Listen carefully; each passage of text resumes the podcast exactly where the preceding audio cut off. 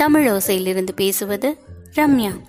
உமா சம்பத் எழுதிய வியாச முனிவரின் ஸ்ரீமத் பாகவதத்திலிருந்து கேட்டுக்கொண்டிருக்கிறோம். இன்றைய தலைப்பு செத்த பாம்பால் வந்த சாபம்.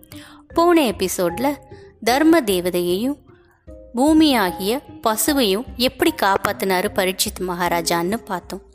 இந்த எபிசோட்ல நாட்டு மக்களுக்காக வேட்டையாட போனவர் என்ன கஷ்டப்பட போறாரு அப்படின்னு பார்க்கலாமா? நாட்டு மக்களை ரொம்ப துன்புறுத்திட்டு இருந்தது காட்டு விலங்குகள். அந்த துன்பத்திலிருந்து அவங்கள காப்பாத்துறதுக்காக வேட்டைக்கு கிளம்பின பரீட்சித்து மகாராஜா தன்னோட படைகளோட காட்டுக்கு நடுவில் போயிட்டாரு. ஆனா தன்னோட படைகளை கவனிக்காததுனால அவர் விலங்குகளை தனியாக துரத்திக்கிட்டு போய் கொல்றது மட்டுமே பார்த்துட்டு எங்க படைகள்? அப்படின்னு கவனிக்கவே இல்லை. உச்சி பொழுது அறப்பதான் அவருக்கு தன்னோட படைகள் தன்னோட வரல அப்படின்னு கவனிச்சுட்டு தாகமாக இருக்கே தண்ணிக்கு என்ன பண்ணுறது பசிக்குது அப்படின்னு யோசிச்சுட்டு அங்கே ஏதாவது குளம் குட்டை இருக்கா? அப்படின்னு தேடுறாரு. எதுவுமே காணோம் அப்படின்றதுனால ரொம்ப ஏமாற்றத்தோடு இருக்கிறாரு. அப்போ கொஞ்ச தூரத்தில் ஒரு ஆசிரமம் அவர் கண்ணில் படுது. ரொம்ப சந்தோஷமாக ஆசிரமத்தில் யாராவது எப்படி இருப்பாங்க? அவங்க தன்னோட தண்ணிக்கும் சாப்பாட்டுக்கும் ஏதோ ஒரு வழி செய்வாங்க அப்படின்னு வேக வேகமாக நடந்து போகிறாரு அந்த ஆசிரமத்தில் அங்கிரசுன்ற முனிவரும் அவரோட பையன் ஸ்ரீங்கியும் இருந்துட்டு இருந்தாங்க.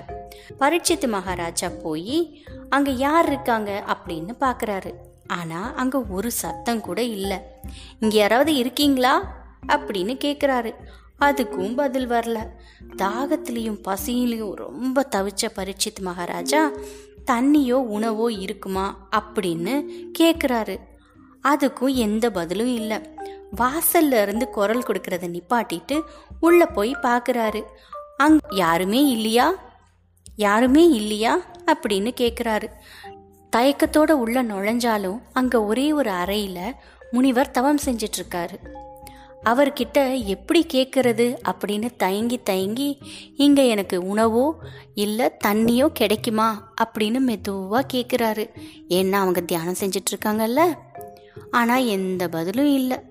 திரும்பவும் திரும்பவும் கொஞ்சம் கொஞ்சமா குரல் கொடுத்து பார்க்குறாரு ஆனா மகரிஷி கிட்ட இருந்து எந்த பதிலும் வரல. ரொம்ப ஏமாற்றமும் மயக்கமும் வந்ததுனால பரீட்சித்து மகாராஜாவுக்கு கோபம் வந்துருச்சு. அதனால் அவர் என்ன பண்ணுறாருன்னு கொஞ்சம் கூட தெரியாமல் யோசிக்காமல் ஒரு தப்பு பண்ணிடுறாரு. என்ன அப்படின்னா முனிவர் வந்து தன்னை உபசரிக்கிறதுக்கு மனசே இல்லை. அதனால தான் இப்படிலாம் நடிக்கிறாங்க அப்படின்னு நினச்சிக்கிறாரு. ஆத்திரத்தில் கண்ணை இழந்த பரீட்சித் மகாராஜா அங்கே கிடந்த செத்த பாம்பை ஒரு மாலை மாதிரி முனிவரோட கழுத்தில் போட்டுட்டு அங்கேருந்து வெளியே போயிடுறாரு தன்னை அவமானப்படுத்தினவங்கள நல்லா அவமானப்படுத்திட்டோம் அப்படின்னு ஒரு அல்ப சந்தோஷத்தோட அங்கேருந்து கிளம்புறாரு பரீட்சித் மகாராஜா. ஒரு சின்ன பிள்ளையோட மனசு மாதிரி இருந்த பரீட்சித் மகாராஜா தான் செஞ்ச சிறிய தவறால எவ்வளோ பெரிய விபரீதத்தை அனுபவிக்க போறாருன்னு அப்போ அவருக்கு தெரியல. மன்னர் பரீட்சித் மகாராஜா அங்கிருந்து வந்துட்டு போன கொஞ்ச நேரத்துல அவ் அங்கிரஸோட மகனான ஸ்ருங்கி அங்க வர்றாரு. தன்னோட தந்தை கழுத்துல யார் இப்படி ஒரு பாம்பை மாலையா போட்டிருக்காங்க அப்படின்னு தன்னோட தவ வலிமையில தியானிச்சு பார்க்குறாரு பரீட்சித்து மகாராஜா தான் இப்படி பண்ணியிருக்காருன்னு தெரிஞ்ச உடனே அவருக்கு வந்த கோவத்துல எவ்வளோ பெரிய தவ வலிமை கொண்ட ஒரு மகானான தன்னோட தந்தை கிட்ட இப்ப இப்படி அவமரியாதையோட நடந்துக்கிட்ட பரீட்சித்து மகாராஜாவை நான் சும்மா விட போறதில்ல. அவர் தண்டிச்சே தீருவேன் அப்படின்னு சொல்லி தன்னோட கமண்டலத்தில் இருக்கிற தண்ணியை எடுத்து இந்த மாதிரி ஒரு தப்பு செஞ்ச பரீட்சித்து மகாராஜாவுக்கு தண்டனை கிடைச்சே ஆகணும். அதனால நாகராஜனின் தலைவனான தட்சகன் என்னும் பாம்பு இன்னும் ஏழே நாள்ல கடிச்சு பரீட்சித்து மகாராஜா இறக்கட்டும் அப்படின்னு சாபம் கொடுக்கிறாரு. இவரு இப்படி சாபம் கொடுத்து முடிக்கிறப்ப தன்னோட தியானத்திலிருந்து வெளியே வந்த அங்கிரஸ் முனிவர் மகனோட சொற்களை கேட்டு ஐயோ மகனே என்ன இப்படி செஞ்சிட்ட? பரீட்சித்து மகாராஜா எவ்வளோ ஒரு நல்லவர் எவ்வளோ சிறந்த பக்திமான். அவர் தாகத்திலையும் பசியிலையும் தெரியாமல் செஞ்ச ஒரு சின்ன தவறுக்காக இப்படி ஒரு பெரிய பாவத்தை செஞ்சிட்டியே. உன்னோட அறியாமையிலே செஞ்சிட்ட இப்படி ஒரு தண்டனை அவருக்கு நீ கொடுக்கலாமா? தவறு செஞ்சிட்டியே. அப்படின்னு சொல்கிறாரு பெரிய தவறு தான் அவர் செஞ்சிருக்காரு. ஏன்னா இந்த உலகத்தையே காப்பாற்றிக்கிட்டு இருக்க பரீட்சித்து மகாராஜாவுக்குள்ள சாபம் விட்டுட்டாரு.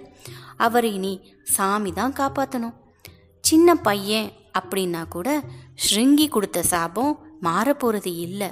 எல்லாம் விதி நடக்கிறபடி தான் நடக்கும். அப்படின்னு சொல்லி பெருமூச்சு விட்டுட்டு உன்னை கடவுள் தான் காப்பாற்றணும் அப்படின்னு மனசில் நினச்சிக்கிட்டு அங்கேருந்து கிளம்பி போய்கிட்டே இருக்காரு. அடுத்து பரீட்சித்து மகாராஜாக்கு என்ன நடக்க போகுது? நிஜமாவே அவர் பாம்பு கிடிச்சு சாக போகிறாரா இல்லை அவருக்கு சாப விமோச்சனம் ஏதாவது கிடைக்குமா? இதிலிருந்து அவர் எப்படி தப்பிக்க போகிறாரு அடுத்த எபிசோடில் பார்க்கலாமா? நன்றி.